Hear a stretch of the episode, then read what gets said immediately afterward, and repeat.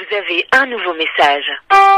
Et bonjour tout le monde, c'est Seb. Petit message juste avant de vous laisser profiter de cet épisode avec la collègue Sego euh, du podcast Ohio. Épisode très cool, j'espère que ça vous plaira en tout cas.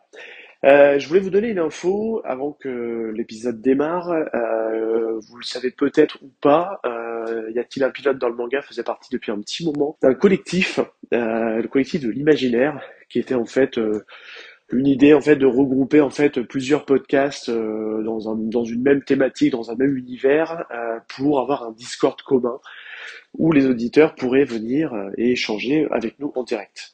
J'ai décidé en fait ces derniers jours de, retirer le, le podcast de ce collectif parce que j'estimais que j'avais plus forcément grand chose à apporter et dans les différentes euh, directions que souhaite prendre euh, ce collectif, je m'y retrouvais forcément, pas forcément en tout cas. Donc euh, c'est pour ça que j'ai décidé de le retirer. Je l'utilisais essentiellement pour que ce soit un canal en fait de discussion avec vous auditeurs. Donc c'est pour ça que j'ai décidé en fait derrière à côté de réactualiser un Discord qu'on avait déjà en fait, mais qu'on avait laissé à l'abandon du fait bah, qu'on avait ce collectif à, à disposition. Donc c'est pour ça que là j'ai décidé de le voilà de le remettre un peu en service et pour ceux que ça tente, il n'y a rien d'obligatoire, enfin il y a rien d'obligatoire. Euh, bah, c'est de nous rejoindre. Je laisserai le, le lien dans la description du podcast et dans les différents liens sur les sur les réseaux sociaux. Vous aurez le lien du Discord et vous pourrez venir nous rejoindre sur ce Discord. Vous pourrez retrouver Y a-t-il un pilote dans le manga Vous pourrez aussi retrouver Aiki dans ton podcast, qui est l'autre podcast que je fais avec le avec le poteau euh, le poteau jazz qui bah, malheureusement aussi a, quitté aussi le, le collectif. Voilà hein, c'est une période comme ça il n'y a rien de grave et rien de, de terrible en tout cas dans l'histoire. C'est simplement euh, c'est des, des chemins qui se séparent à un moment donné. Euh, et vous pourrez aussi retrouver si un jour on arrive à relancer la waiting room il faut qu'on arrive à trouver un, système pour enregistrer parce qu'on aime aussi parler pop culture et on y arrivera euh, voilà. Mais en tout cas, il y a ces, pour l'instant, en tout cas, ces trois podcasts-là. Ça n'a pas forcément vocation à, en tout cas dans un premier temps, à se développer. Euh, L'idée, c'est juste euh, offrir une possibilité d'avoir une interaction, parce que comme vous le savez, le podcast, mis à part sur euh, Spotify pour Podcaster, un petit peu Apple, mais c'est très mal fait. Il n'y a pas forcément d'interaction à la manière d'un YouTube. Donc c'est vrai qu'aujourd'hui, le Discord, c'est ce qui permet d'avoir une interactivité euh, rapide et directe avec nous pour ceux et ceux et celles qui veulent échanger avec nous. Voilà, je m'arrête là. Euh, N'hésitez pas en tout cas à venir nous rejoindre et à discuter, il n'y a pas de souci. Et je vous souhaite à tous euh, une bonne écoute et je vous dis à très bientôt. Salut tout le monde.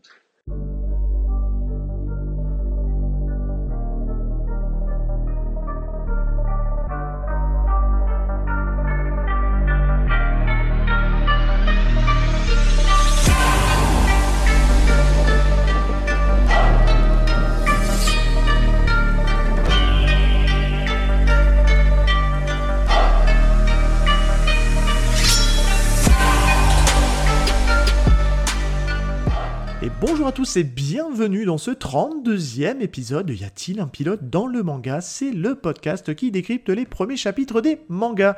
Je suis Seb et je suis toujours sans Val. Eh oui, portée disparue. Donc bah, je dois inviter des gens pour venir parler avec moi de manga.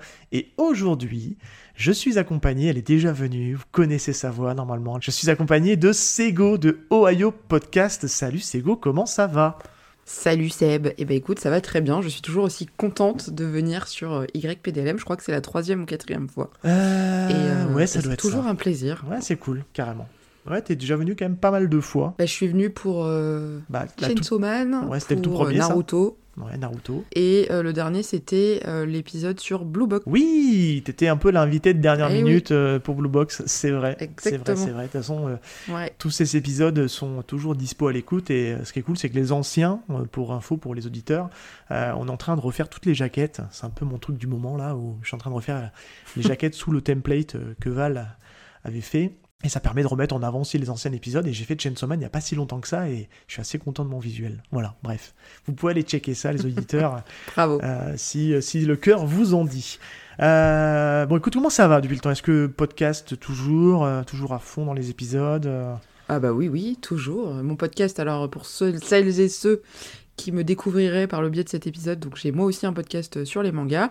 Ça a changé plusieurs fois en termes de Oui. rythme de publication. Un petit peu instable sur le très concept. aléatoire. Oui. Voilà. Non, alors le concept, c'est à peu près toujours le même, c'est juste le rythme de, par- de parution.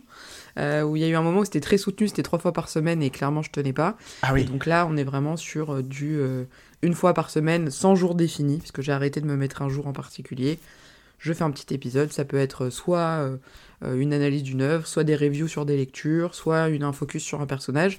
Et depuis peu, mon concept un invité un manga, où je n'ai absolument rien révolutionné, où j'invite juste quelqu'un pour discuter de manière très informelle d'un manga, soit qu'on a aimé, soit qu'on n'a pas plus aimé que ça.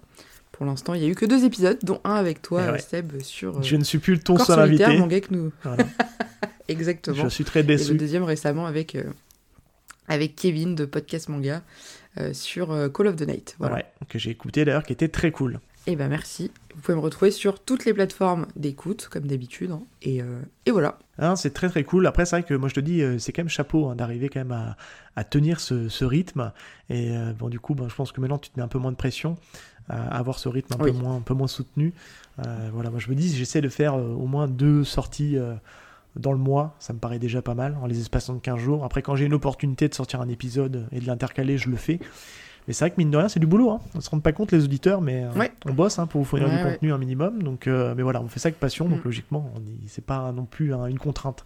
Faut pas, en tout cas. Exactement. Et j'ai des épisodes quand même plus courts que les tiens. Oui, oui, oui, complètement, ouais, c'est sûr. Moi, je sais qu'en général, je suis plutôt sur du 1 heure, 1 heure et demie de moyenne. euh, donc, c'est vrai que ça prend toujours un peu plus de c'est 20 temps. Mais... après, on n'a pas forcément non plus le, le même concept. Donc, euh, donc voilà, Oui. mais bref. Euh, avant de se chauffer, on s'est toujours un petit peu là en introduction. On essaie toujours de voir un petit peu si tu as une, une actu dernière lecture. On garde toujours un peu le suspense hein, sur, le, sur, le, sur le manga. Je fais juste, excuse-moi, un tout petit rappel pour les auditeurs. Euh, parce qu'en fait, j'ai annoncé sur ce- le mois de septembre, j'avais annoncé que j'allais essayer de peut-être euh, repimper un peu le, concept du podcast sans la façon de faire les déroulés. Et en fait, suite à l'épisode avec Valentin Paco sur Katsu, qui a en fait naturellement, lui, fait le déroulé en pas à pas du premier chapitre, avec du je me dis, bon, ah, finalement, c'est pas si mal en fait. Quand on arrive à le rythmer, qu'on arrive à trouver le, le, bon, euh, le bon invité pour, euh, pour le faire, c'est ça en fait que j'avais peur. Je me dis, si j'ai un invité qui rentre pas comme Val dans le concept du, du, du podcast, je me dis, ça risque de casser un peu le rythme. Et en fait, finalement, j'ai continué à le faire. Et ça se passe plutôt bien, donc je pense que je vais rester comme ça. Et en fonction des mangas qu'on aura, peut-être que j'adapterai un peu le truc. Mais pour l'instant, j'ai pas eu le besoin. Donc voilà, excuse-moi. Je referme la parenthèse. Ah. Euh, Est-ce que du coup, tu veux commencer peut-être par euh, mm, ton actu et peut-être et après on passe sur une lecture, si ça te va? Alors, euh, actu générale, tu veux dire Bah t'as une, grosse act- actu, on va dire, de, de créatrice d'applications et je pense que ça peut être intéressant parce que ça reste dans la thématique quand même. C'est vrai. Euh, alors du coup, encore une fois, pour, euh, euh, celles et ceux qui ne le savent pas, qu'on n'a pas comme auditeur ou auditrice en commun, je suis depuis le mois d'avril en train de travailler sur un gros projet, qui est un peu le projet de ma life, de création d'applications de rencontres pour les geeks, les nerds, les otaku et tous les passionnés de pop culture au sens très large. Parce que pour le coup, ça ne sera pas orienté que manga, j'insiste là-dessus. Donc c'est vraiment l'idée qu'en fait, les gens puissent avoir un espace où ils échangent entre eux, ils rencontrent des gens, alors amoureuses mais pas que, parce que le but aussi, euh, et c'est souvent revenu, les gens disent bah, j'aimerais bien me faire des potes en fait qui aiment le manga. Même si on sait bien que sur les applications, les tendances sont quand même plus au côté relationnel, amoureux qu'autre chose, mais ce sera en tout cas une possibilité. L'idée étant vraiment de créer un peu aussi un aspect assez communautaire au sein de l'application pour que les gens puissent échanger. Je vous spoil pas trop parce que sinon, euh, voilà, le concept de l'appli en lui-même va être innovant parce que c'est quelque chose qui ne se fait pas encore aujourd'hui. J'en dis pas plus parce que je veux pas non plus euh, trop trop en dire pour l'instant. Mais tu Mais charbonnes j'ai en vraiment tout cas. pris le parti de. Ouais, je bosse beaucoup dessus. Je travaille avec une agence, donc c'est pas moi qui vais qui crée l'application en termes de de- d'opérationnel, mais c'est moi qui ai fait tout le design, toutes les maquettes, tout le concept, euh, tout sort de ma tête. Et, euh, et j'ai demandé à cette agence du coup de, de la mettre en forme parce que je ne sais pas faire et que j'ai quand même conscience de, de mes lacunes. Et euh, si tout va bien, ce sera dispo euh, en janvier 2024. Voilà. C'est demain. hein. Donc ça, c'est ça va arriver. euh, Ouais, ouais, finalement, ça va aller assez vite. Et, euh, et j'ai très très hâte. Euh, un peu de stress aussi parce que c'est quand même un gros truc et t'as toujours peur que les gens soient déçus. Il y aura des déçus, bien évidemment, parce qu'il y en a toujours. Oui. Mais, euh, mais en tout cas, voilà, si vous êtes à la recherche de votre moitié et que vous êtes un passionné de, de pop culture, peut-être que vous pourrez trouver votre bonheur. Donc sur cette appli qui va s'appeler Ramen. Et alors pourquoi Ramen? Pour des raisons très simples. C'est d'abord parce que le ramen c'est quand même un plat emblématique japonais. Et le Japon c'est quand même très orienté. Tous les geeks rêvent un jour d'aller au Japon, que ce soit les fans de manga, de jeux vidéo, quoi que ce soit. Donc c'est quand même un gros truc. C'est un peu le goal ultime. Euh, ramen parce que ça. voilà, c'est ça exactement. Ramen parce que c'est aussi un clin d'œil à Naruto, qui, euh, au cas où vous ne le saviez pas, est mon manga Ah bon? préféré euh, Non. de toute la vie. Mais est-ce que c'est ton personnage Vraiment préféré? Clin d'œil, n'est-ce pas? Ah, Ah ah Peut-être. Tu une- me diras, tu me diras d'ici que cet épisode sorte, le concours sera fini. Oui, oui, mais non, ceux qui Naruto savent, savent. Pas Oui. mon personnage préféré, parce que j'ai fait un petit concours où il y avait une petite question piège. Et dernière, dernière raison, ramène parce que ça permet de faire plein de jeux de mots de merde. Euh, ramène-toi, ramène-moi, ramène euh, tes fesses, euh, ramène ta fraise, ramène ce que tu veux. Et pour le marketing, ça va être assez cool. Ouais, c'est pas mal. ouais. qu'on va bien s'amuser. C'est pas mal du tout, ouais. Voilà. Bah, Et c'est ben, cool. Ça, c'est ma grosse actu. Ouais. Et euh, niveau lecture, est-ce que tu as les choses Est-ce que moi j'alterne éventuellement avec mon actu Parce que moi j'ai pas de lecture à proposer. Donc on... Vas-y. Ouais. Euh, moi je vais refaire un focus parce que c'est un, un podcast qui me tient énormément à cœur. C'est mon autre podcast que je fais avec, euh, avec le poteau jazz que tu connais. Ce qui fait aussi partie du, du collectif. Euh, et euh, on en fait donc le podcast ensemble qui est High Kick dans ton podcast, qui est un podcast dédié aux films d'arts martiaux. Euh, où le concept est assez simple. On part du principe qu'on vous sélectionne en fait une scène euh, emblématique euh, qui peut être soit bonne, soit mauvaise hein, pour diverses raisons, mais qui en fait à elle seule mérite qu'on regarde le film. Et ça nous permet en fait de passer sur des grands classiques des arts martiaux, de découvrir des choses des fois qu'on n'avait pas vues, puis que pour le podcast bah, on découvre. Et on a aussi un film sur deux films sur trois, non un film sur trois, pardon. C'est un nanar, donc pareil on s'amuse beaucoup à parler euh, à parler de nanar.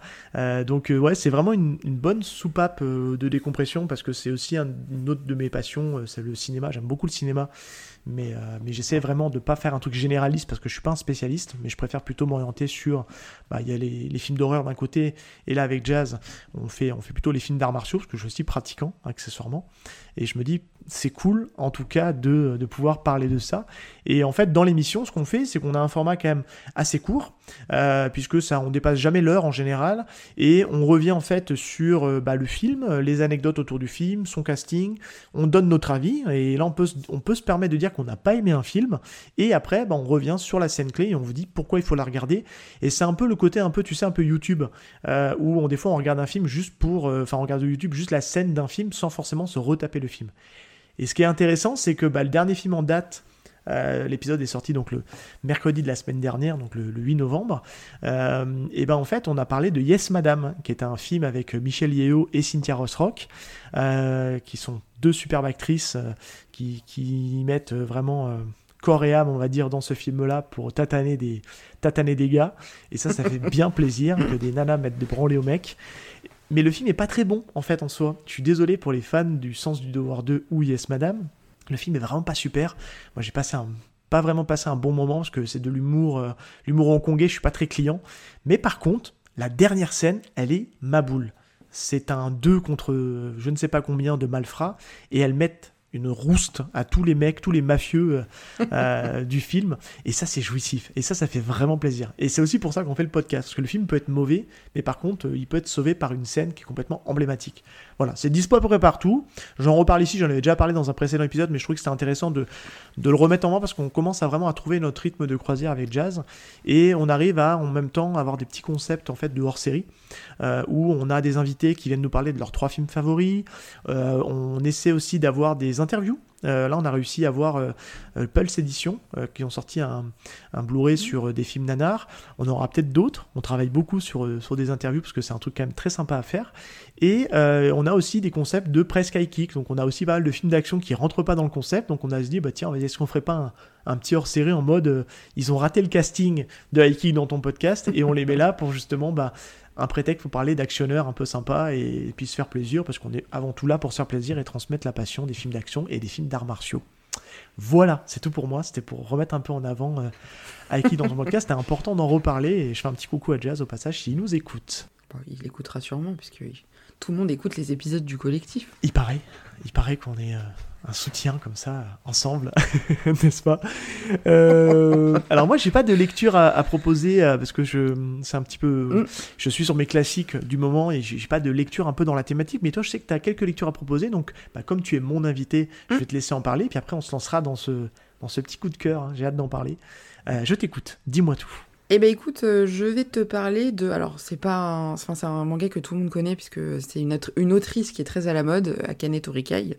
Euh, et je vais parler de Saturn Return, qui en ce moment donc euh, est dispo chez Akata, puisque quasiment toutes ses œuvres sont chez Akata, et qui est pour le moment en 6 tomes. Je crois que le 7 sort demain, ou après-demain, alors à la date où on enregistre nous, c'est-à-dire euh, courant du mois d'octobre. Euh, c'est un manga qui, du coup, va reprendre un petit peu, on va dire, les grandes thématiques du manga dont on va parler aujourd'hui puisque c'est l'histoire de cette euh, autrice qui est euh, donc trentenaire, qui a écrit un premier roman euh, à succès, qui a été un gros carton, mais c'est limite sur un malentendu que ça a fonctionné, et qui en fait se retrouve face au syndrome de la page blanche, un grand classique, et qui une nuit va rêver d'un de ses anciens amis de- de- d'enfance et d'adolescence, qui va lui dire clairement, écoute, c'est vraiment ça ta vie aujourd'hui, dans son rêve. Parce qu'elle a une vie de femme rangée, euh, mariée, un truc hyper, hyper euh, un petit quotidien très plan-plan, etc. Et elle va rêver de ce mec-là, et le lendemain, quand elle va se réveiller, elle va apprendre que le mec s'est suicidé, et donc est décédé dans la vraie vie. Ok. Et en fait, elle va essayer de comprendre ce qui s'est passé, pourquoi, et en même temps, c'est une, une quête d'elle-même, une quête un peu personnelle de se trouver, se chercher, euh, faire le point sur sa vie, repartir sur des choses qui lui sont arrivées. Et c'est pas mal, parce qu'en vrai, moi, euh, cette autrice, j'ai toujours un peu de mal avec ce qu'elle fait, Moi, je suis pas rentré. hein, ou souvent, Ouais. je, je suis hyper transcendée par les premiers tomes en général, et après ça retombe. Mais en fait, je pense, et c'est ce que j'ai dit dans un épisode que j'ai fait sur En proie au silence, qui est aussi une de ses œuvres, c'est que je pense qu'en fait, elle décrit beaucoup trop bien la réalité telle qu'elle est vraiment. Mm. Et en fait, quand tu lis un manga, bah t'as pas envie de Est-ce qu'on se besoin de parle ça, de, ouais. comment ça se passe Ouais, vraiment dans la vraie vie. Mm. Voilà. Et je pense que c'est ce qui fait qu'on peut ne pas accrocher à ce qu'elle fait, parce qu'en soi, elle est très juste dans sa manière de, de décrire les choses. Typiquement, Amour placebo, je sais pas si tu l'as lu. J'ai lu le premier tome et je suis pas, euh, je suis pas rentré dedans. Ouais. voilà. Il y a eu une grosse hype au moment d'Angoulême parce qu'elle était à Angoulême euh, 2022. Oui. Euh, Cette 2023, année, ouais. pardon. C'était oui. cette année, pardon. 33, ouais. Et, et, euh, et c'est vrai que je, voilà, j'aime beaucoup son dessin, j'aime beaucoup le côté crayonné, mais je suis, il faut être dans un mood particulier, je pense, pour lire du, pour lire du Torikai. Et, euh, et c'est vrai que, ouais, peut-être que ça viendra un jour, mais je suis pas encore prêt à en lire, tu vois. Il me faut le temps. Et je pense que c'est des œuvres qu'il faut relire parce que En proie au silence, la première fois où je l'ai lu, je me suis dit oh là, c'est quoi ce truc? Et en fait, tu cogites quand même en te disant ouais, mais en fait quand même il y a ci, il y a ça. Donc elle est hyper forte pour ça. Là-dessus, il y a rien à dire de traiter des vrais thèmes. Alors elle est très engagée euh, sur le féminisme, la cause des femmes, etc. Ça, il faut le savoir avant de avant de avant de le lire. Mais c'est vrai qu'elle a tendance à dépeindre des personnages qui sont hyper agaçants, euh, notamment ces personnages féminins. Parce que, en fait, ça renvoie typiquement à ce que sont les gens réellement et au côté un peu moche parfois de la vie. Euh, et c'est vrai que, comme je l'ai expliqué, quand tu lis un manga, bah, parfois tu as envie de t'évader et t'as pas envie qu'on te rappelle que bah oui, les femmes sont violentées, que les femmes euh, sont souvent inférieures aux hommes dans plein de situations, notamment encore plus au Japon où c'est, je pense, accentué. Et Saturn Return, c'est euh, autre chose. Ouais, après c'est important, hein, de, je trouve, par le biais d'un média un peu mainstream qui est le manga, d'arriver à Oui. faire passer des messages. Après, euh, c'est où tu peux le lire, où tu es, en, enfin, où t'es en capacité de lire un récit qui est un peu dur à, à entendre. Mais euh, je trouve que c'est louable, en tout cas, de, de pouvoir mettre ça en avant et, et d'en parler. Et c'est vrai que tu parles de la thématique du, des trentenaires, c'est un truc qui revient très souvent au Japon. hein. Passé 30 ans, t'es vieux. Euh, et, Mm. et alors que non, on l'est pas. Enfin, c'est pas, comme ça que je le vois. Moi, j'ai plus de 30 ans, j'ai presque 40 même. je m'estime pas vieux, quoi. Et c'est vrai qu'on a l'impression qu'il y a une espèce de pression sociale, en fait, au Japon. Et c'est rigolo parce que ça va être un peu aussi la thématique de ce qu'on de ce qu'on va parler euh, euh, tout à l'heure. On laisse encore un peu de suspense, voilà. Mais Comme oui, si les gens ne savaient pas, ils ont déjà vu le titre de l'épisode. hein. j'avais le titre, mais en fait c'est mon running gag, c'est ce que je disais dans un précédent épisode. Je laisse toujours un peu de suspense et en fait, bon voilà, c'est pour laisser un peu le, la, tu sais là, on fait monter la tension là. C'est oh là là. et euh, il me semble que t'avais une, t'avais une deuxième lecture. Écoute, il y en a un autre qui m'a beaucoup plu. Alors, c'est pas vraiment dans le même thème, mais, euh, mais ça reste euh, des, des, des- Enfin, le, le côté euh, personne un peu jeune adulte, trentenaire, etc. C'est Make Up with Mud, Ah oui. qui m'était. Alors, je fais un petit clin d'œil à ma copine Alicia, donc Chronique de Maïmo, et à ma copine Lou aussi sur, sur Instagram, qui Alicia, ont beaucoup vanté ce manga. D'ailleurs Alicia qui sera bientôt dans le podcast, je tease un peu. Eh ben, tout à fait. Voilà. Voilà. Euh, Alicia et qui m'ont vendu ce manga en mode c'est génial. Et effectivement, c'est l'histoire de cette euh, euh, jeune femme qui donc est mariée, vit en couple avec son mari. Pareil, c'est une femme très dévouée, très attentionnée avec son mari, qui s'occupe toujours de lui, qui est toujours aux petits soins et qui en fait se pose même pas la question de se dire est-ce que c'est peut-être un peu trop? Pour elle, c'est normal. Qui un jour va décider de se maquiller parce qu'elle a envie comme ça d'essayer. Et en fait, son mari va lui faire une réflexion en lui disant Mais attends, pourquoi tu te maquilles? T'es en train de te salir, t'es en train de te souiller, etc. Enfin, vraiment très violent. Et euh, cette femme va donc, elle travaille comme hôtesse d'accueil dans un, je sais un centre commercial ou un événement. Elle est hôtesse. Euh, mais alors hôtesse, vraiment hôtesse, pas hôtesse comme dans les cafés ou les trucs comme ça, euh, euh, escorte. Et un jour, elle va rencontrer ce, ce, ce personnage qui, alors d'apparence, ressemble à une femme, mais en réalité un homme qui a deux aspects où vraiment il assume complètement d'être un mec, mais à la fois il adore s'habiller avec des tenues féminines et se maquiller. Ce qu'on appellerait un peu un, métrosexuel aujourd'hui peut-être les... Ou un non-binaire. Ouais, un non-binaire. je, ou un non-binaire, ouais, c'est un peu... Parce que c'est il n'est pas vraiment trans parce qu'il va reconnaître lui-même qu'il s'identifie comme homme. Mhm. Euh, et il y a des moments où il va être habillé en tant qu'homme. Et, euh, alors le dessin est magnifique. Et vraiment, c'est un beau garçon. Mais il y a des moments où il va avoir envie de mettre une perruque, de mettre une robe, de se maquiller. Ce sera une, ce sera une femme. Mais il va pas pour autant s'identifier comme une femme. Et il va lui faire découvrir qu'elle peut être euh, hyper jolie encore plus avec, avec son maquillage. Et en fait, ça va être toute cette relation entre cette nana, son mec qui est ultra toxique, donc vraiment relation hyper malsaine qui a une emprise sur elle. Donc c'est vraiment autour de ça qu'est centré le récit, de montrer comment bah, en fait cet homme a le pouvoir sur elle et comment elle va essayer petit à petit de s'extraire de ça grâce à ce nouveau personnage euh, qui va être intégré. Et c'est hyper bien fait. C'est très malaisant, euh, surtout si on a du mal avec le côté euh, bah, un peu pervers narcissique, manipulateur, etc. Parce qu'en fait, même la manière dont c'est dessiné, c'est angoissant. C'est-à-dire que le mec, il fait des sourires figés où tu sais qu'en fait il a envie de démonter la meuf et le la, malaise. La, frapper. Ah mais vraiment, et t'es là devant le truc, tu dis oh putain c'est hyper gênant. Elle qui est toute mignonne et qui fait des trucs sans penser à mal et qui en fait se prend des, des, des scuds euh, dans, dans, la figure. Et, euh, et c'est hyper bien fait. Et toujours avec cette thématique du maquillage qui en gros est un peu la, trame de fond.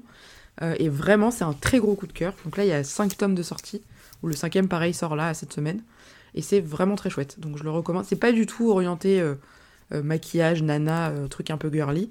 C'est vraiment la thématique du couple euh, toxique, en fait. Voilà. Mais c'est bien parce que c'est vachement bien. Mais ouais, parce que mais en fait, je trouve que c'est on a besoin de ce type de récit-là aujourd'hui parce que clairement, ah, on bah est dans une ère où bah, le féministe a, le féminisme pardon a décuplé et on essaie vraiment de recentrer la place de la femme. Moi, j'ai toujours été pour l'équilibre homme-femme, même avant que tout parte dans les extrémités. Euh, et c'est important aujourd'hui d'avoir cet équilibre entre l'homme et la femme de, sur plein d'aspects, tu vois, sur la, le type de la relation, et d'avoir ces récits-là qui, qui, montrent aussi aujourd'hui, parce que bah, il y a malheureusement encore des... C'est insoutenable, mais il y a encore malheureusement beaucoup de femmes qui meurent, euh, je sais plus la stat, mais il y, a, un, certain nombre de femmes qui meurent tous les jours sous les coups de leur conjoint. C'est une euh, toutes les trois minutes. Un ouais, c'est lamentable. Enfin, je veux dire, il y a un moment donné, ça ne devrait même plus exister, mais on a des tarés partout malheureusement. Et je trouve que c'est bien de pouvoir l'exprimer dans ce type de, de mm. support-là, encore une fois. Et c'est vrai que tous les deux, on avait parlé aussi de, tu, parlais tout à l'heure, on avait parlé de corps solitaire. Euh, dans une autre mesure, mm. on est aussi un peu dans ce côté du couple enfermé dans une relation euh, fermée, qui est quelque part aussi toxique, hein, parce qu'on va se le dire, euh, le, le, mari de l'héroïne est aussi très toxique avec elle. Il, il fait il la, fait, il la met dans une position et dans une espèce de prison mentale euh, qui fait qu'elle a l'impression de, toujours mal faire les choses, alors que c'est lui qui a cette façon de se comporter avec elle qui rend la relation euh, insoutenable. Et, c'est bien, je trouve qu'on commence à avoir l'essor de ces, euh, de ces types de récits-là, qui sont mm. pour autant pas larmoyants, tu vois, pas non plus manichéens parce que je trouve que c'est important quand même aussi d'arriver à trouver le, juste équilibre, de pas non plus tomber dans la, tu vois, dans le fait de, toujours euh, peut-être casser l'homme aussi, parce qu'il il arrive aussi à nous mettre, euh, bah aussi c'est entre guillemets ses, euh, ressentis, etc. alors on arrive toujours à, câbler ce truc-là parce que c'est mal ce qu'il fait et c'est pas bien, mais je trouve que c'est fait avec justesse. Voilà, c'est ça que je voulais dire. C'est peut-être un peu mm. maladroit dans la manière dont je l'explique, mais, mais en tout cas c'est important en tout cas qu'on ait ce type de récit-là et que, que, ça puisse en tout cas être mis euh, devant le grand public. Euh, ok, est-ce que tu avais autre chose à, à dire euh, sur Make Up with Mud? Bon, c'est déjà pas mal. C'est déjà pas mal. Bah, c'est très bien, lisez-le. ouais. J'ai oublié de te dire l'éditeur. C'est pas Cana C'est chez Meyane. Ah, c'est Meyane. Ah, c'est Meyane, ok. Ouais. Eh ben, c'est cool. Meyane qui est un éditeur. sous, le, sous, les yeux. Qui a un joli catalogue aussi. En parlant de joli catalogue, transition bien choisie, n'est-ce pas euh, Je suis très content. On va vous parler de, de, de l'œuvre du jour. Euh, un petit rappel du concept s'impose avant qu'on se démarre, avant qu'on démarre. Euh, bah, le concept du podcast, comme vous le savez, on analyse le premier chapitre du manga. En fait, c'est un prétexte pour parler de l'œuvre, de, de faire le point un peu sur le dessin, sur la, la façon d'écrire, etc. Les petites rêves qu'on peut voir éventuellement, et puis surtout bah, vous transmettre en tout cas tout le bien qu'on pense de ces, de ces livres, de ces mangas, puisqu'en fait à chaque fois dans ce podcast, on- il n'y aura pas de haine, hein. on, on pourra des fois être un peu nuancé sur certains titres, mais globalement c'est du positif, parce qu'on a besoin de positif aujourd'hui. Et aujourd'hui je suis très content parce que c'est un vrai rafraîchissement, euh, et je suis très content de pouvoir l'aborder dans le podcast, parce que clairement... euh, mon petit Valoche, euh, si t'écoutes ce podcast, J'aurais jamais lu ça. clairement, je n'aurais jamais pu t'imposer ça. Donc, je suis très content aussi, quelque part, bah, de pouvoir euh, prendre un peu ça et puis de justement en parler. On va vous parler, donc, attention, la prononciation, c'est dur, de Tokyo Tarareba Girl, donc de Akiko Higashimura au lézard noir. C'est parti.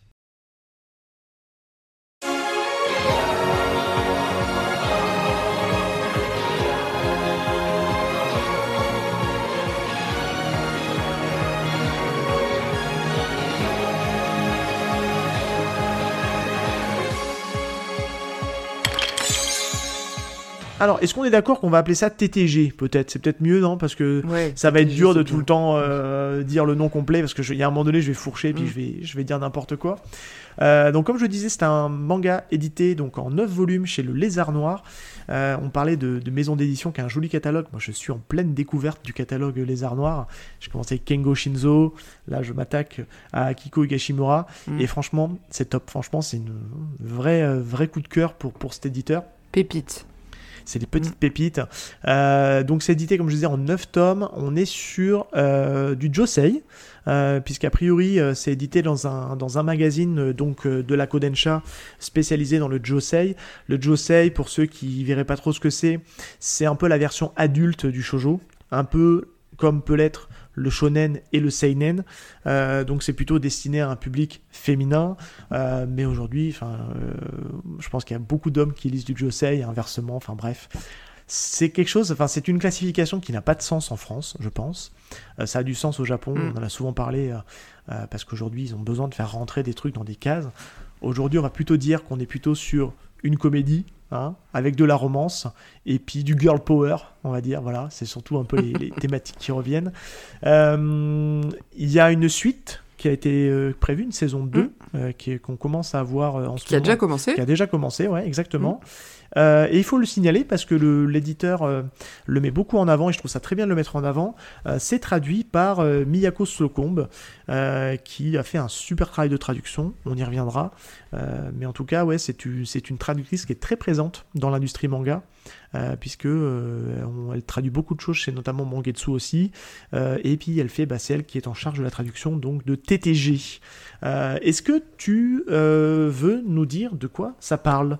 TTG Eh ben écoute, euh, Tokyo Tarareba Girls, oui carrément. Euh, moi c'est euh, un de mes plus gros coups de cœur, je pense, de, de cette année. Alors je précise parce que Seb l'a pas dit, le... moi j'ai lu tout le manga. Oui. Donc euh, je, je connais toute l'histoire, je connais la fin, j'ai même lu le premier tome de la saison 2.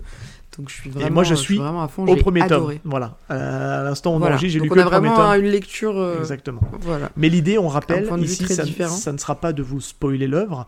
On va rester De encore une fois sur le décryptage du premier chapitre. On vous donnera notre avis avec mon avis de nouveau lecteur. Toi, ton avis peut-être de lectrice un peu plus accomplie. Tu pourras nous dire vraiment si ça vaut le coup d'aller jusqu'au bout. Et puis, le tout, bah, c'est de vous donner envie de découvrir cette petite pépite. Je te laisse nous dire de quoi ça parle. Tokyo Tarareba Girl, c'est l'histoire de Rinko, donc c'est la personnage, on va dire, principale, même si le récit est quand même axé autour de trois personnages, qui est donc scénariste de séries euh, télévisées. Euh, ça fonctionne plutôt bien euh, pour elle, elle a sa petite vie tranquille. C'est donc une trentenaire, alors précisément, elle a 33 ans. C'est important parce que ça, ça revient très souvent dans L'âge du. Christ. Ça tombe bien, c'est l'âge que j'ai en ce moment. Donc voilà, c'est aussi pour ça que je pense que le, le manga m'a beaucoup, euh, beaucoup parlé. Et elle a ses deux meilleures copines, donc euh, Kaori et Koyuki. Donc respectivement, euh, alors je sais pas si c'est du coup. je vais pas parler de leur, leur, pro- leur, situation De toute professionnelle, façon, vous laisserai on, le découvrir. on va le, puis on va le voir dans le premier chapitre. Donc clairement, Oui, Dans le premier chapitre, on a donc aussi on a les informations sur Kaori qui a ouvert son en gros son centre de d'esthétique et de euh, beauté des ongles, etc. Donc voilà. Au moins ça, ça s'est dit. Et en fait, on va juste tout simplement suivre le leur vie, notamment leur déboire amoureux. euh, à, toutes les, à toutes les trois, puisque chacune va bah, forcément vivre euh, sa vie. Et c'est vrai que c'est le côté, bah, comme le disait Seb juste avant, euh, au Japon, quand on a plus de 30 ans, bah, c'est un peu mal vu d'être toujours célibataire. Et ça va être axé autour de ça, autour de cette pression sociale qu'elles ont toutes les trois de se dire bon, allez, on est toujours, euh, on est toujours célib, euh, qu'est-ce qu'on qu'est-ce qu'on va devenir et qu'est-ce que la société va penser? Voilà. Et elles vont régulièrement se prendre des grosses cuites dans un bar où elles se racontent justement toutes leurs histoires, leurs potins avec les urgences numéro 1, numéro 2, numéro 3 en fonction de la situation. Et euh, tous les soirs, elles vont picoler un coup toutes les trois, quasiment, euh, pour se raconter. On va y euh, revenir, il y, a, leur il y a ce fameux code alerte euh, qui va être très drôle d'en parler. Petit rappel quand même, c'est une œuvre qui a été éditée en 2014. Euh, nous, on l'a eu, on l'a eu beaucoup plus tard, hein, euh, édité donc du coup par, par, le, par le Lézard Noir. Il faut savoir que cette mangaka-là, c'est aussi celle qui a fait un autre succès qui est donc le Tigre des Neiges, mais elle n'a pas fait que ça, elle a fait d'autres trucs, mais édités chez d'autres éditeurs. Euh, je crois que de mémoire, elle a fait aussi euh, le Gourmet Détective. Princesse Jellyfish. Ouais, et du Gourmet Oui, Détective. Détective Ouais, Gourmet. détective gourmet, mais qui sont du coup, je crois, chez Delcourt Toncam, il me semble, si je dis pas de bêtises. Oui. Et on a eu une adaptation en série télé de cette, euh, de ce manga Ah, que je n'ai pas vu. Je te le dis parce que je le vois en fait sur la quatrième de couve du manga où ils expliquent qu'il y a eu un live action. Et en vrai, je suis pas surpris parce qu'on verra à quoi ça fait penser un peu ce manga-là. Oui, ça s'y prête bien. Ça s'y prête plutôt bien et dans la manière dont c'est fait, euh, il y a quand même un côté très, euh, bah, très cinéma, cinéphile, série télé, etc. Donc, euh, bah, si tu veux bien, on se lance sur le premier chapitre. Allez, on y va. C'est parti. Euh, alors pourquoi j'ai rappelé le contexte du, du, du manga? Parce qu'en fait, on va faire une référence aux JO euh, de Tokyo. Euh, qui auront lieu en 2020, Oui. euh, qui va être un petit peu le, le running gag en fait du, euh, du manga. Il va y avoir une espèce de d'épée de Damoclès sur la tête de- absolument de, de trouver quelqu'un. Avant de se lancer, je, je voudrais bien avoir ton avis sur la couverture et l'édition du manga. C'est un petit peu ce que tu penses un peu de, de ça. Oh, moi j'adore. J'adore. Alors après, je suis peut-être biaisée parce que j'ai tellement aimé le manga que du coup, je trouve que tout est, tout est très cool. Alors déjà, les arts noirs de base, il faut savoir que c'est du grand format. Euh, le premier tome, donc on voit les trois personnages principaux, c'est très girly, c'est très rose, euh, elles ont des, des petits nœuds dans les cheveux, pastel, elles ont des bijoux. Ouais. C'est voilà, c'est couleur pastel, une robe orange, jaune et, et rose. Euh, donc c'est vraiment, on, on sait à peu près à quoi s'attendre en lisant ce type de manga. On se dit ouais, ça va être du girl power à fond et effectivement, c'est complètement le cas. Après, c'est voilà, c'est des tomes qui sont toujours de très bonne qualité. Si je dois rentrer dans les détails, le papier est très épais, il n'est pas transparent, contrairement au grand débat qu'il y a à chaque fois sur les mangas. Et euh, Oui. il faut savoir que les tomes de Lézard Noir sont, font quand même partie des tomes les plus coûteux euh, en termes de manga. Ah, quand même. Moi, C'est, je euh, trouve pas en vrai. à- Non, en vrai, euh, avec du recul, au vu du format et au vu de la pagination, alors on est sur du, on est sur un peu moins de 200 pages, hein, voilà, c'est, mais on est à 13 euros sur un format grand. c'est- Moi, je trouve que ça va en vrai. C'est pas choquant. Non, ça, ça va pour le format, mais c'est vrai que c'est pas les mangas qu'on a l'habitude de lire en format classique à 7 euros, quoi. C'est ce que je, c'est plus dans ce sens-là. C'est que c'est vraiment, voilà, euh, les, les tomes de chez Les Arts Noirs, c'est une dizaine d'euros minimum. C'est 11 euros même exactement. J'ai vérifié. Oui, c'est 11 euros, ouais, c'est écrit, effectivement. Donc, euh, donc voilà. Mais en soi, c'est, euh, ça vaut largement euh, son prix. C'est toujours très quali. C'est des, des jaquettes. Alors, il n'y a pas de. Il y a pas de jaquette, ouais, Il justement. n'y a pas de sur de jaquette. C'est du, vraiment du, une couverture directement. C'est euh, voilà, il y a un petit effet brillant. Enfin, c'est moi j'adore. Je trouve ça très beau. Et les tomes de lézard noir, de manière générale, je trouve que c'est des beaux objets de collection. Bah t'as tout dit, hein. moi je vais rajouter parce que je suis complètement en phase avec toi. C'est, euh, j'aime beaucoup la couverture qui est, qui est très colorée. Et puis il va y avoir à chaque fois des, des couleurs très vives. Là j'ai le deuxième tome à côté de Mm. moi, c'est du orange, mais après on va avoir tout un dégradé de couleurs qui il y a du bleu, du vert, Ouais, c'est, c'est, violet. c'est, vraiment sympa. Et, euh, et c'est vrai qu'il faut le rappeler, la particularité des Arts Noirs, c'est qu'ils n'ont pas de jaquette sur leur couverture. Et c'est une tendance euh, qu'on voit beaucoup au- à l'étranger, que ce soit en Angleterre, euh, je crois qu'un petit peu Espagne, Italie. Ils ont ce type de format-là Mm. où ils n'ont pas les jaquettes. Et en vrai, moi ça me choque pas. Parce que la jaquette, c'est quelque chose qui coûte cher. Et je me dis que si l'éditeur euh, permet, se lui permet de dégager un peu plus de marge et euh, financièrement que c'est moins coûteux à produire, moi ça me choque pas. En fait, je trouve qu'on a eu un, il y a eu une espèce de, une règle qui est qu'il faut absolument mettre une jaquette euh, sur un manga. Moi, ça me perturbe pas plus que ça. Donc, et c'est vrai que je trouve qu'aujourd'hui, dans ce format-là, euh, les Arts Noirs touchent aussi peut-être un peu plus les lecteurs BD, tu vois, lecteurs BD comics, euh, Mm. qui pourraient aller plus vers, euh, vers, vers le manga, parce que ça fait pas manga, tu vois, un peu le manga. Ça fait pas, pas manga classique, Exactement. en fait, dans la lecture.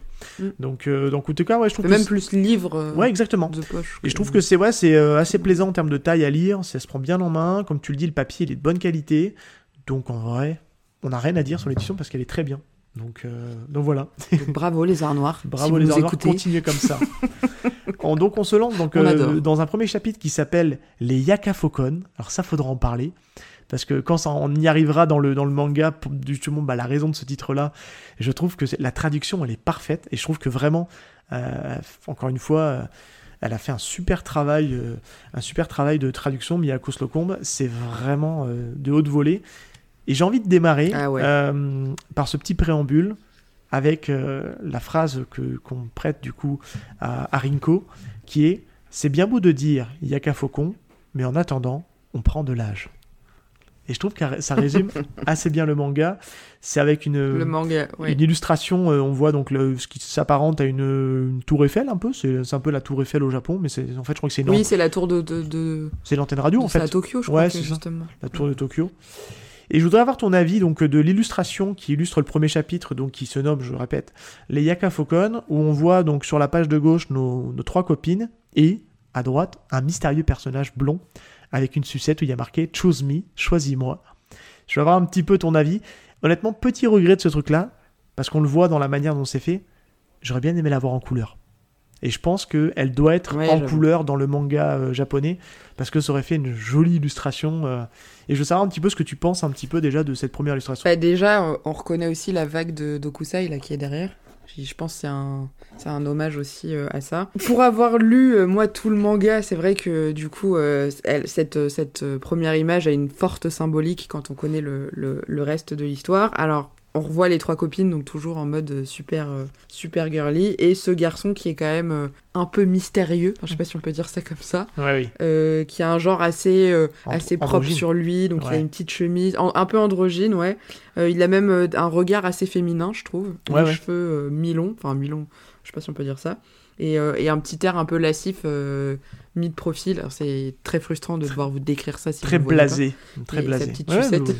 c'est le pas. Il principe. a l'air blasé et en même temps il est avec sa sucette où il y a écrit Choose Me. Ouais. Euh, donc euh, voilà, ça en dit euh, un peu long sur, sur la suite. Et tu l'as pas précisé, mais c'est vrai qu'on le retrouve aussi à l'arrière, sur la quatrième de, de couverture, euh, en couleur. Et c'est pour ça que je te dis que j'aurais bien aimé l'avoir en couleur parce que ça aurait pu euh, renforcer un peu ce côté un peu pastel, un peu très girly euh, que, que dégage le manga. Mais en vrai, ça va, on, on survit, on survit par rapport à ça. Moi, je pareil, j'aime beaucoup cette illustration parce que euh, encore une fois, c'est mon premier manga de l'autrice et, euh, et j'aime beaucoup son dessin. On y reviendra hein, quand on Ah, parlera quand on prendra le temps de, Ah de parler de son dessin et de, de la manière qu'elle a de dessiner, je, je- je- ça a été un coup de cœur direct pour son, pour son dessin. Euh, donc les Yaka Faucon, eh ben, on démarre euh, avec notre, notre Rinko qui nous explique en fait que euh, bah, les JO auront lieu dans 2313 jours, c'est très précis, et qu'il faut qu'elle soit mariée d'ici là. C'est un peu son objectif, c'est son goal ultime. Et elle explique, euh, et c'est là, c'est une manière assez, assez intelligente de nous introduire une, sa première copine, euh, qui est donc euh, Koyuki, Kaori, pardon, qui, est, qui a monté son salon de beauté, comme tu le disais tout à l'heure en, en introduction. Mm. Et elle vient de se payer littéralement une manucure bling bling, comme elle dit, elle s'est fait plaisir. Ça a coûté 30 000 yens, donc environ 250 euros. Moi, j'ai déjà envie d'avoir. hyper cher pour une manucure. Exactement. voilà, je voulais avoir ton avis. Est-ce que c'est pas un peu beaucoup pour une manucure Clairement. Non. La question se pose là. C'est abusé. Alors, à moins qu'elle ait des strass en or, franchement, une manucure au max, du max, c'est vraiment.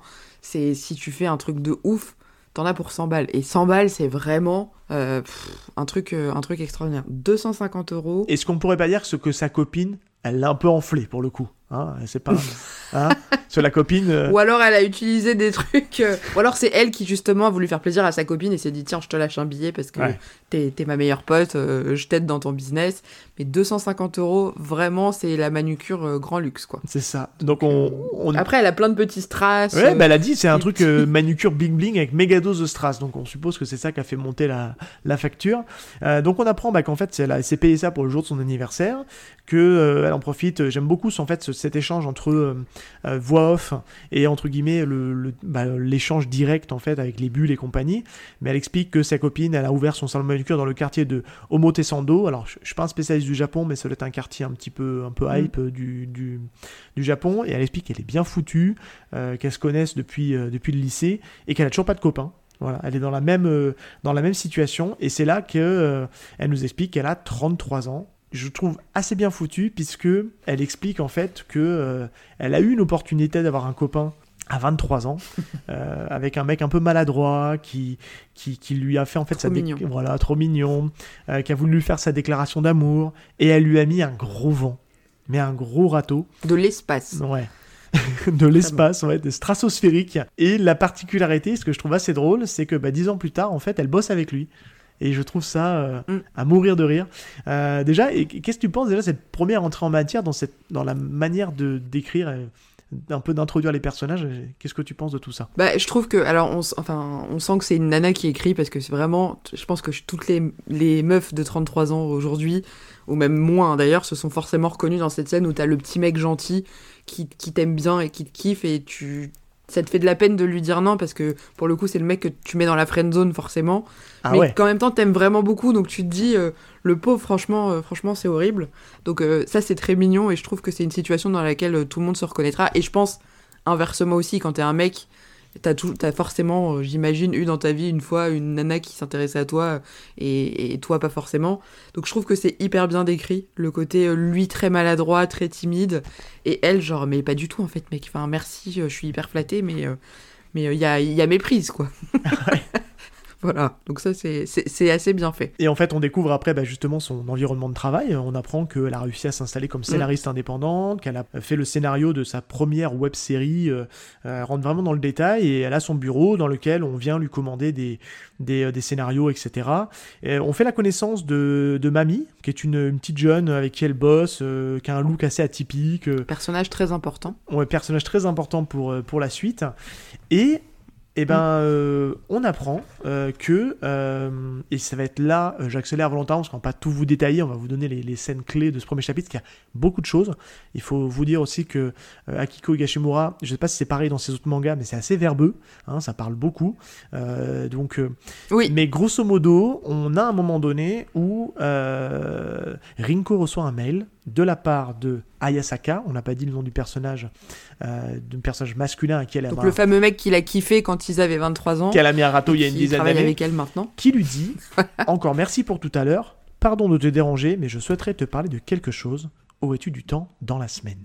Et à la minute, et là c'est là qu'on a le Ah, premier code de, de ce, de ce groupe d'amis, elle écrit à ses copines urgence niveau 4, urgence niveau 4 en plusieurs reprises, et elle se plein de retrouve points d'exclamation et elle se retrouve au bar. Je vais te laisser la main, mais je vais juste quand même avant décrire c'est quoi ces histoires de niveau, parce qu'elle l'explique en fait, et ça je trouve ça vraiment drôle. Quand on veut juste boire parce qu'on Ah oui. s'ennuie, c'est une urgence de niveau 1. Quand on veut se plaindre de son travail ou de ses collègues, c'est une urgence de niveau 2. Quand on veut cracher sur quelqu'un, c'est le niveau 3. Et quand on a besoin de conseils pour une histoire de mec, c'est une urgence de niveau 4. Je t'avouerai, pour l'instant, de ce que j'ai lu, j'ai pas vu les autres urgences. hein. C'est souvent de l'urgence niveau 4, hein, quand même. hein. On doit se le dire.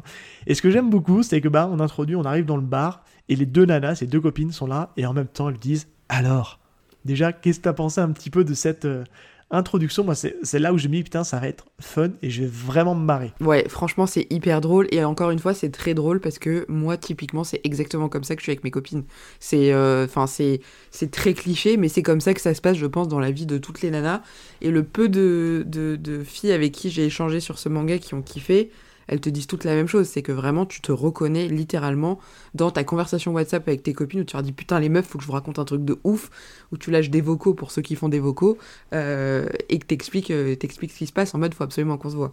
Donc je trouve que c'est très très bien retranscrit encore une fois. Euh, J'aime beaucoup moi les, les cara design de ces, Ouais. de ces copines Complètement. parce qu'elles sont hyper différentes. Donc il y a la, la brune, la blonde, enfin une rousse plutôt. Elles ont vraiment la tête euh, des, des, des nanas en mode euh, alors euh, raconte quoi, c'est Ouais, un ouais. truc de ouf. Non, mais c'est clair, ça, fait. Ça fait les, les petits, les petits gossips, tu vois, pour prendre un nom anglais, les petits ragots, vas-y raconte, on veut savoir. Et, et- et c'est drôle parce qu'on est, on arrive vraiment à, à- à être immergé en fait, à être avec elle dans le bar. Donc c'est la manière d'introduire la, le deuxième personnage, donc qui est Koyuki, sa deuxième, deuxième autre, autre amie du Mm. lycée. Euh, on apprend qu'elle est fille unique et, et qu'elle est en fait la fille du patron du bar dans lequel ils sont. Et bon bah forcément, elles sont très bruyantes, elles parlent très fort, elles picolent, elles crient, donc elles font beaucoup de bruit. Je pense qu'elles doivent occuper beaucoup l'espace dans le bar. Et on a en arrière-plan un personnage, je vous passe tout le détail parce qu'elle parle beaucoup, un homme qui se lève, on ne voit pas son visage. Il demande l'addition. Le patron du bar lui dit mais, euh, t'as pas encore eu ta laitance euh, Non non c'est pas grave, je l'offre à mes voisines de table. Et il s'en va. Et le père dit, c'est important pour la suite, bravo à cause de votre boucan, votre voisin de table est parti. Et là, en fait, euh, ce que j'aime beaucoup, c'est que.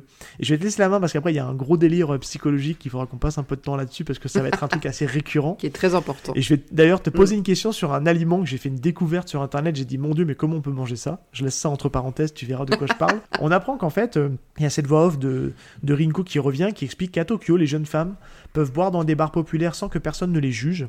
J'aime cette ville, du saké délicieux, du saké qui rend heureux. Déjà, qu'est-ce que t'as pensé un petit peu de cette ambiance dans le bar et dans cette description de la, de la femme un peu libérée à Tokyo? Euh, On va se rendre compte que quand même quelque part, euh, ça va vite déranger en fait l'entourage.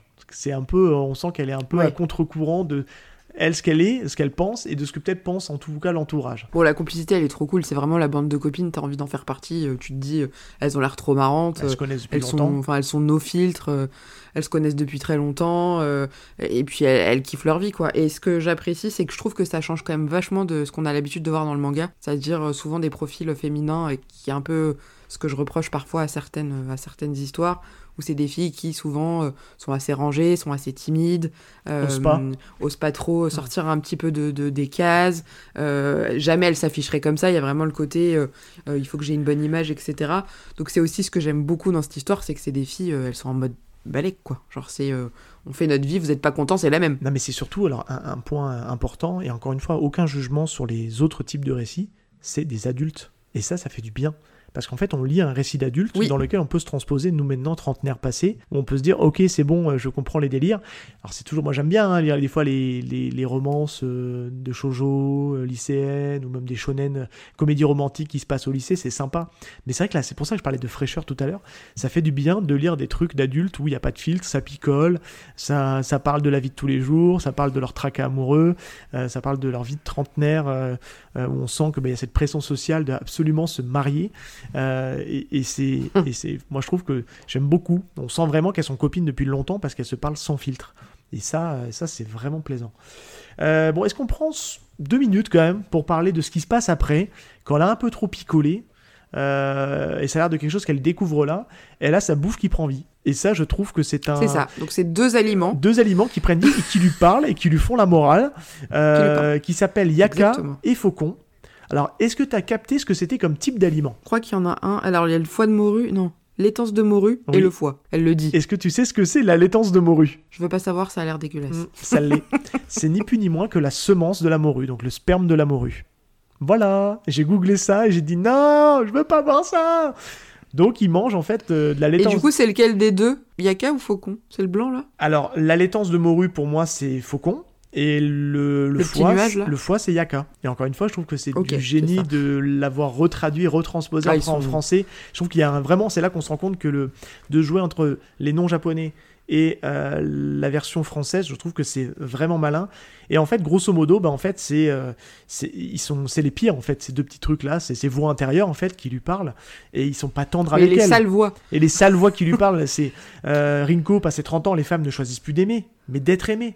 Exactement. Vu ton âge, c'est ta dernière chance. Si tu le laisses échapper, tu resteras seul jusqu'à la mort.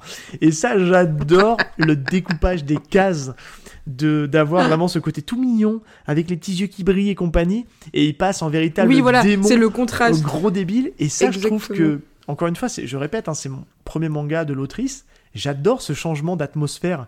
Et il va y en avoir un autre dans la fin du premier chapitre qui m'a fait mais, mourir de rire euh, sur le toit du restaurant que j'ai trouvé exceptionnel. Oui. On en parlera tout à l'heure. Mais qu'est-ce que tu penses de cette, Ça, de cette manière exactement ouais. Qu'est-ce que tu penses de cette manière de de, de comment dire de de narration, de trouver ces petites voix De intérieures, métaphorer, euh, euh. métaphorer un peu tout ce qui se passe dans la tête de la tête torturée de Rinko. Bah, moi, je trouve que c'est génial parce que, comme tu l'as dit, les petits persos, ils sont hyper kawaii. C'est vraiment Ah genre ouais. les petits trop mignons avec des petits yeux, ou limite, t'as envie de les avoir en peluche euh, chez toi. Mais ils te balancent des trucs horribles. Donc, il y a vraiment ce contraste entre le, le côté super mignon et le côté euh, on est vraiment les pires voix. Tu sais, la voix que t'as en toi qui te dit Ouais. mais de toute façon, t'es qu'une merde. Bah, c'est un peu ça, quoi. Mais, euh, mais tourné euh, joliment. Et je trouve que c'est pas mal parce que, alors ça c'est important, c'est que vraiment ces deux personnages, euh, c'est pas un spoil, vont être là pendant toute l'histoire. Oui, Donc c'est oui, ça, vraiment on, on se doute bien. Ouais, oui, forcément. ils sont, euh, ils sont des persos à part entière. Euh, et ils vont vraiment avoir même leur, un peu leur propre personnalité, donc c'est assez drôle. De mémoire, je crois que le, la laitance de morue c'est un mec et le foie c'est une, une fille. D'accord. Parce qu'il y a des moments où ils sont genrés euh, à, Ah, euh, j'ai hâte. Alors à mon niveau, je, je l'ai pas, mais j'ai hâte de, j'ai hâte de voir ça.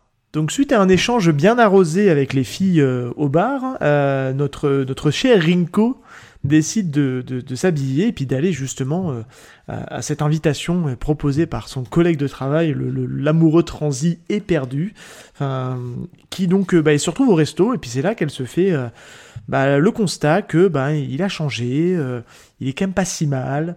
Euh, on sent quand même que c'est un bon choix par défaut. Hein, au pire de trouver mieux, quoi, tu vois. Voilà, c'est comme elle trouve pas mieux forcément. euh, euh, il a progressé dans le choix des vins, puisque ça a été, ça a été un, problème sur, il savait pas choisir les vins, etc. Donc, euh, ils se disent bon, c'est peut-être un bon parti finalement.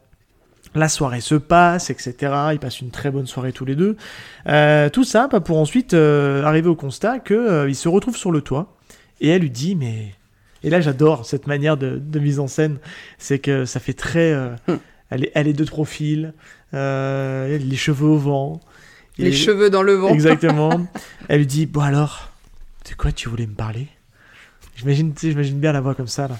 Et lui, il commence un peu à paniquer parce qu'on on l'a pas dit, mais c'est un personnage assez, qui est pas sûr de lui. Et il me dit Ah là, désolé, je comptais en Oui, parler pendant le dîner. euh, euh, c'est voilà. Et puis il lui explique que, euh, vu sa position actuelle, enfin, il y a tout un, toute une mise en contexte. et il sort, il sort une boîte de sa poche. Et en fait, on, fait le parallèle avec la première scène où, en fait, on l'a pas dit, mais il lui a offert une bague et pour lui demander en fait de, ben, de, de, se mettre ensemble en vue d'un mariage. Les, Japonais sont très, euh, comment dire, très, euh, j'arrive pas à dire, mais très traditionnels dans cette manière de, de potentiellement se marier avec quelqu'un alors que pour l'instant ils sont pas ensemble. Donc ils, ont cette manière un peu atypique de, de faire leur demande en mariage. Et là, elle voit la, la boîte sortir, elle dit oh là là, est-ce que ça serait encore une bague? Et Rinko. Et puis là, on a euh, on a la, la moment solennel où, pareil, elle sourit, toujours cheveux au banc. Je t'en prie, dis-moi. Je voudrais demander à ton assistante mamie de sortir avec moi en vue d'un mariage. Et là, j'adore parce qu'on on a le moment où elle, il lui, il lui parle de ça. On a son gros plan sur elle où elle sourit et on- elle a pas le temps de réagir. et, Visage figé. et attention, visage figé, éclair, boum, ça tombe, explosion. On a l'impression qu'il y a, une, il y a un missile qui est tombé euh, sur, euh, sur Tokyo. Et là, euh, c'est la, c'est la déflagration, c'est, c'est le constat. euh, et la urgence niveau 4 encore, elle se retrouve au bar à picoler. Et qu'est-ce que tu penses de cette manière euh, d'annoncer en fait la nouvelle?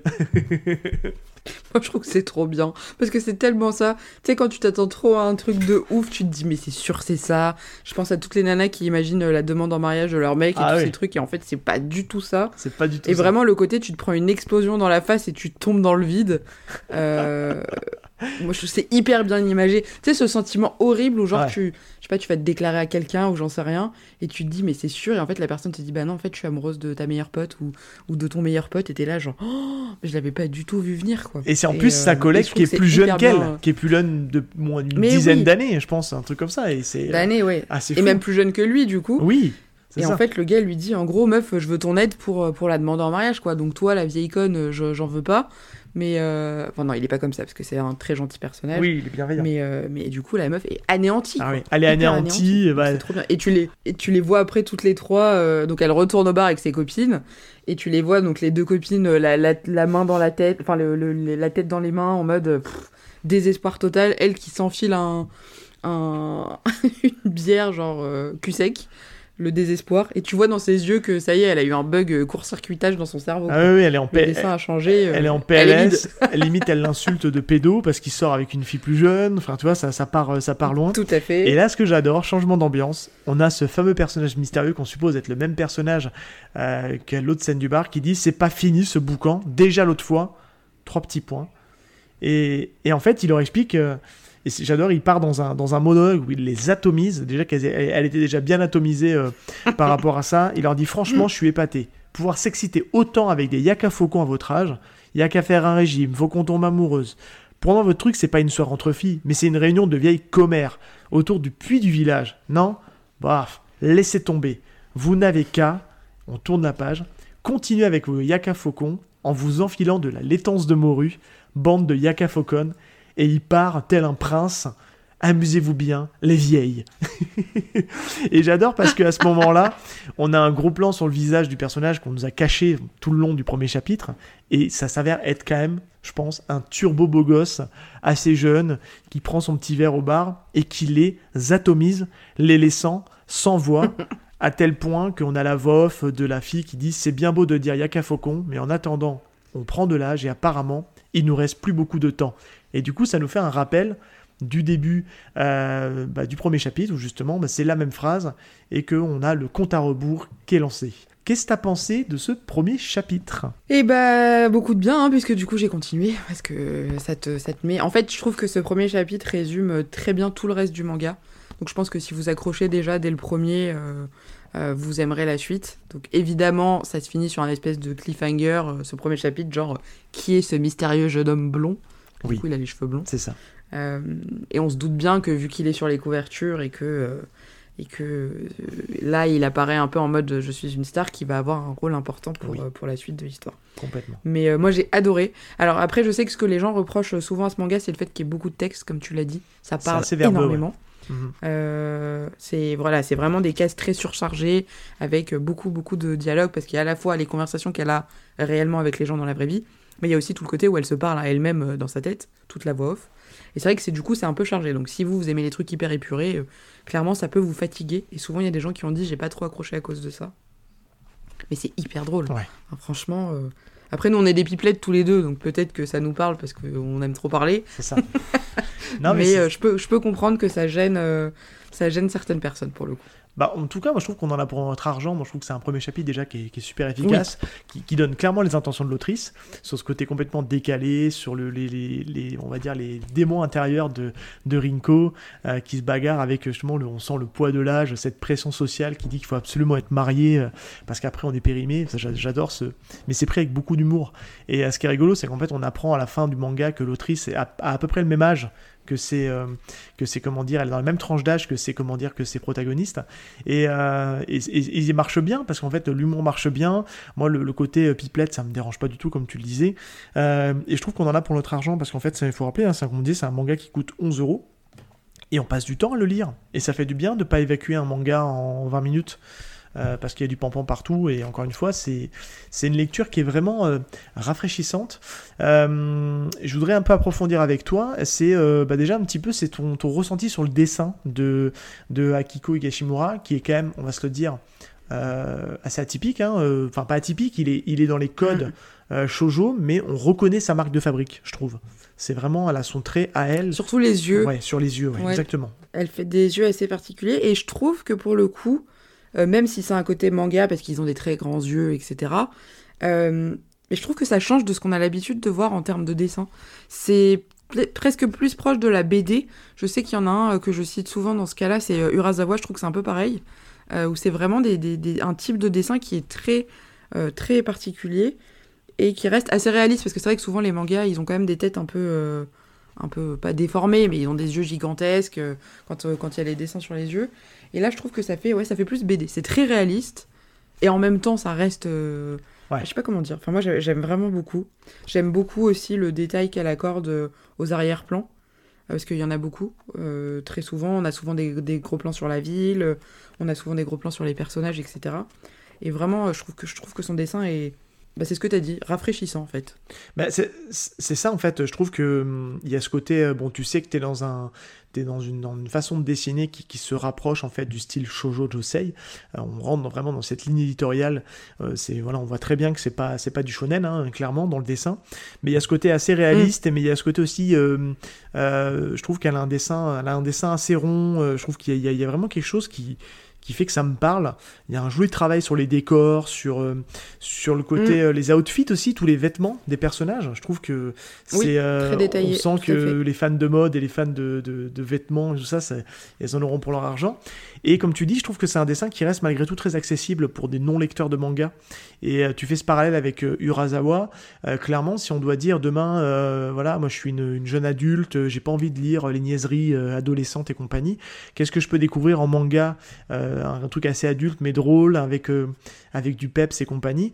Bah, clairement, pour moi, c'est typiquement un manga que je recommanderais en fait, parce que c'est c'est de la bonne lecture rafraîchissante qui, qui peut aller toucher un nouveau public. Et je trouve qu'ils ont fait, en tout cas, ils ont fait une sacrée prise là-dessus, les arts noirs. Et si on parle un peu de la narration, la narration, je trouve qu'elle est, elle est hyper punchy, quoi. Tu vois, ça, ça te surprend. C'est, il y a une manière de disposer les cases de l'autrice où euh, elle va te laisser sur un, sur un suspense, sur une case. Tu tournes la page, boum, t'as la, t'as l'explosion, t'as la chute. Et c'est vraiment bien foutu et c'est super drôle. Enfin, moi, je trouve que c'est, c'est super bien écrit. Je pense que la traduction aide beaucoup à nous, à nous mettre dans l'ambiance et, et à nous mettre Ouais. dans le dans Elle est, l'univers elle est euh, de Higashimura. Et, euh, et franchement, moi, c'est super. Moi, j'ai j'ai accroché direct et j'ai accroché directement aussi à ces, euh, à ces trois copines haut en couleur et même à ce personnage dont on, on connaît pas encore l'identité euh, à ce moment-là, euh, complètement blasé, nonchalant. Et, et je trouve que tout ça, ça marche bien. Et tu te dis, ok, je sais comment. Enfin, j'ai hâte de savoir comment ça va se tourner par la suite, quoi. Et pour le coup, je trouve que le, le, le petit jeune, alors ce qui est un peu paradoxal parce que le manga date un peu, mais je trouve qu'il re- il représente quand même assez bien les générations jeunes aujourd'hui, tu sais, qui sont un peu blasées, un peu, tu sais, nonchalantes, euh, en mode euh, tout me saoule, de toute façon vous êtes des vieux, euh, on n'a pas les mêmes codes, etc. Et ça, je trouve que c'est assez bien. C'est assez bien euh, retranscrit. Bon, après, euh, moi je connais la suite, donc je vais pas spoiler Bah, sur, euh, justement, moi, je vais, ça, mais ça, ça campe bien le décor. Je vais, je vais faire mes deux théories et peut-être que je me plante. J'ai deux théories là-dessus. Ah. Ça va être de ce que j'en vois. Et encore une fois, moi j'ai lu que le premier tome, mais je j'imagine qu'il va y avoir une relation assez particulière entre Rinko et ce jeune, parce que c'est clairement mis en avant. Le côté choose me, choisis-moi. Tu te dis, est-ce qu'il va pas devenir un petit peu son toy boy, son homme joué? Hein, où elle va pouvoir l'utiliser, tu vois, ça, j'imagine un peu le truc comme ça, parce que clairement, euh, j'ai lu d'autres Josei et je fais un, et je fais pour le coup un, et je, je trouve que ça me fait aussi beaucoup penser à, à peut-être une potentielle relation un peu à la manière d'un Kimi Wapet euh, qui était sorti à l'époque chez, chez Kurokawa. Et euh, l'autre chose, c'est que je me dis, est-ce qu'il fait, vra- est-ce qu'il est vraiment si jeune que ça, ce personnage? Parce qu'à aucun moment, pour l'instant, dans ce que j'ai lu, on, on nous a donné son âge. Et je suis sûr que quelque part il est pas si, c'est pas si un jeune premier que ça. Voilà je me trompe peut-être. Mais en tout cas j'aime en tout cas beaucoup cette euh, cette manière assez rafraîchissante de de, de, de lire ce, ce manga. Et clairement on va se le dire la ref évidente à laquelle je pense c'est Sex and the City. Ouais, tout à fait. Ouais, carrément. Sex and the City, c'est pour moi c'est une des refs, une des refs évidentes parce que je trouve qu'il y a un vrai parallèle entre Carrie, donc la blonde dans Sex and the City, qui est journaliste, qui écrit et qui a cette voix off qui parle en permanence, et euh, oui, oui, j'ai vu Sex and the City, oui, j'assume. Voilà, est-ce que c'est une série pour filles, j'en sais rien, génial. mais je l'ai vu, c'est drôle. Un peu, c'est un, peu moins bien dans les dernières saisons, je trouve. Euh, mais en tout Ouais. cas, euh, il y a ce côté aussi de ces personnages hauts en couleur, des copines complètement délurées. Il y a la coincée, il y a celle qui est complètement libérée sexuellement. Et bah, j'a- j'attends de voir un peu le, le développement des autres personnages. Je me dis, bon, ça va pas être une co- un copier-coller de, de Sex and the City, mais en tout cas, je trouve qu'il y a une grosse vibe Sex and the City. Et c'est la première rêve que je vois évidente, j'en vois pas d'autres. Après, il y a tout ce côté aussi un peu, il y a un petit côté aussi un peu Bridget Jones, tu vois, un peu dans le délire aussi, si on pense un peu Oui, à- c'est vrai, oui. dans, le, oui. dans ces trucs-là. Mais en tout cas, ça me parle et je trouve que c'est, encore une fois, euh, je trouve ça cool à lire et je sais pas ce que tu veux rajouter éventuellement là-dessus, mais je trouve que c'est euh, c'est une lecture très plaisante. hein. Et attends, toi, t'as lu l'intégralité du tome ou t'as juste Oui. lu que le premier chapitre? J'ai lu tout le tome. Non, t'as tout lu. Ouais, j'ai lu tout le tome et j'étais en train de démarrer le tome 2, donc j'ai la conclusion du tome 1 que je tairai ici. Ouais, ok. Mais je ne suis pas surpris. Oui. Parce que je m'attendais à cette conclusion-là. voilà, je me disais, ça va arriver. Mais attends, tu n'es pas au bout de tes surprises. Et je ne suis pas au bout de mes surprises. Oui. Voilà. Non, il se passe vraiment plein de choses et je trouve que sans spoiler ou quoi que ce soit, euh, dans les 9 tomes, on passe par toutes les émotions. Et c'est ça qui est chouette avec ce manga, c'est que le fond est très drôle, c'est un manga comique, mais il y a des moments très émouvants, euh, il y a des moments euh, un peu plus tristes. Et c'est ça où je trouve que vraiment il y a une. Moi je sais que j'ai. Alors, je suis pas une référence parce que je pleure très facilement, mais dans les derniers tomes, j'ai lâché ma petite larme à certains moments. Parce qu'il y a vraiment, euh, je trouve, une grande justesse dans la manière de décrire les relations entre les gens. Voilà. Et. Et, et elle est, elle est assez forte, euh, assez forte là-dessus. Et on n'a pas précisé qu'elle a sorti aussi un one-shot cet été, qui est une espèce de conclusion de 10 ans après, je crois, non, 3 ans après, la fin de Tokyo Taraiba Girls. Ok, qu'on a eu en Euh, elle a France. sorti un petit one-shot là qui est sorti en... Ouais, ouais, on l'a eu en juillet ou en août, je sais plus, que j'ai bien évidemment euh, lu, qui était très très bien. C'est, en fait, déjà, c'est, euh, tu donnes une bonne, une bonne tendance. c'est la question que j'allais certainement te poser. Donc, tu, tu y as répondu sur est-ce que ça garde cette même justesse et cette même qualité Oui, au fur et à mesure des tomes? Oui, La réponse est oui. tout à fait. Mais en tout cas, c'est une, pour conclure là-dessus, c'est une vraie belle découverte. Encore une fois, bravo à Lézard Noir pour cette euh, belle pioche. Euh, je suis très content en tout cas parce que c'est aussi le premier Lézard Noir que je traite dans l'émission. Euh, J'ai voulu faire un peu de Kingo Shinzo, mais l'occasion s'était pas présentée et je pense que j'arriverai à trouver une manière de parler de Kingo Shinzo en format YPDLM parce que je pense qu'il il le mérite grandement. Euh, mais en tout cas, ouais, Tokyo Tarareba Girl, c'est super. On vous le conseille fortement. Euh, et si tu as quelque chose à rajouter, on peut conclure l'émission. Et, euh, et je vais te demander où est-ce qu'on peut te retrouver, ma chère Ségou. Euh, non, alors j'ai rien à ajouter à part de vous dire de le lire, que je pense que ça parlera à tout le monde, et je suis assez agréablement surprise de voir que les hommes, euh, sans faire de clichés de genre, sont aussi sensibles à l'histoire que Ah les ouais, nanas. C'est vrai que moi j'avais eu tendance à me dire, euh, bon ça va peut-être les faire un peu chier, c'est très girly, et en fait pas du tout, parce qu'il y a beaucoup de personnes qui finalement me disent, j'adore ce manga. Euh, Donc vraiment lisez-le, je pense que c'est c'est une belle découverte, c'est pas trop long en plus, euh, parce que c'est moins, c'est 9 tomes, avec le one-shot euh, 10, et vraiment vous passerez un bon moment. Et on peut me retrouver partout, sur toutes les plateformes d'écoute euh, classiques, notamment sur Instagram où je suis très active. plus pseudo, sur c'est Instagram. Segoayo. Ouais. Gros boulot sur ton Instagram et je t'en félicite. C'est Eh ben, du merci. temps passé que je n'ai pas et que je Oui. n'accorde pas à, à, comment dire à, à Instagram parce que par manque de temps. Mais je trouve que ouais, tu as fait un chouette boulot, tu as fait grossir ta page euh, de manière assez rapide et tu fais des chouettes concours aussi pour Mm. remercier tes, tes abonnés. Donc ça, faut le souligner parce que tu, Oui, tu investis aussi pas mal. Donc euh, c'est bien. abonnés et auditeurs et auditrices évidemment, euh, qui sont mes, mes- mon premier soutien. C'est sous-entendu, Et, euh, évidemment. je vous en remercie. Toute façon, Voilà. On mettra. Non mais tous les auditeurs sont pas forcément des abonnés et inversement. Ah oui, c'est pas faux. Oui, c'est vrai que le, oui, oui, entre ceux qui te suivent sur Ouais. Instagram et ceux qui t'écoutent vraiment, il y a peut-être une, Et Il y a si peut-être on une distorsion, ouais, tout à fait. Euh, mais en tout cas, merci Sego. J'espère qu'on vous aura donné envie de découvrir euh, Tokyo Tarareba Girl. Euh, J'arrive bien le prononcer presque. Je suis pas trop mal, je pense. Non si c'est bon. Euh, de donc Akiko Higashimura, euh, une super autrice. Moi, ça m'a vraiment donné envie d'aller voir ce qu'elle fait ailleurs. Et je me dis, et ça sera peut-être le mot de la fin, c'est que le monde du manga est riche et qu'on n'est pas à l'abri de toujours tomber sur un nouvel auteur ou sur une nouvelle série qui, euh, qui nous ouvre en tout cas le champ des possibles, j'ai envie de dire. Parce que clairement, euh, euh, là, on est plutôt dans du, dans du josei. Et c'est vrai que ça fait, ça fait quand même plaisir de, bah, de découvrir ce type de récit-là, encore aujourd'hui en 2023, parce que c'est un récit qui a quand même plus de 10 ans. Donc non, c'est vraiment, ça fait du bien et on vous encourage en tout cas à découvrir ce manga aux éditions Les Arts Noirs. Ségou, je te dis à une prochaine. Merci d'être venu. Et ben, merci à toi de m'avoir invité, c'est toujours un plaisir. Et puis on dit aux auditeurs à très très bientôt. Nous, vous le savez, petit rappel toujours, comme d'hab, on est présent partout, sur les applications de podcast, Twitter, Instagram depuis peu, euh, sur Blue Sky, le nouveau réseau social des anciens de Twitter. Bon, je sais pas ce que ça va donner, mais on y est en tout cas. Euh, et puis bah voilà, on se dit à très bientôt pour un prochain épisode de Y a-t-il un pilote dans le manga? Ciao tout le monde Salut, à bientôt